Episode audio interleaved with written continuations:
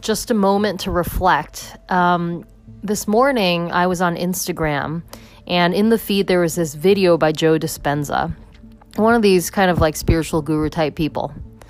And I'm hearing him talk and be like, I don't have the patience for this. And I wished I could do what I usually do for Instagram stories, which is like tap to the right of the screen, like forward, forward, forward, forward, forward, just being like, what is the point, right? Like, tell me what the point is, and then I get to move on. And I stopped and was like, what happened to you? Two years ago, I would have had the patience to listen.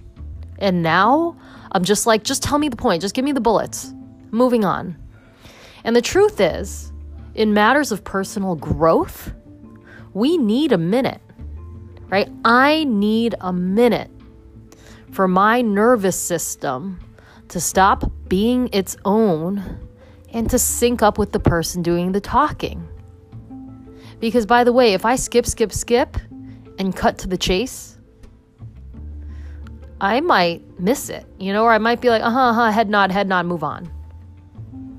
I would have just heard it in my brain and never absorbed it into my body. And so, the benefit of slowing down and allowing myself to settle in to the process, settle into the words, to tune in to this person is when I do get the point. I get it, get it. My body's been through the somatic experience and it really, really lands. So that's my musing.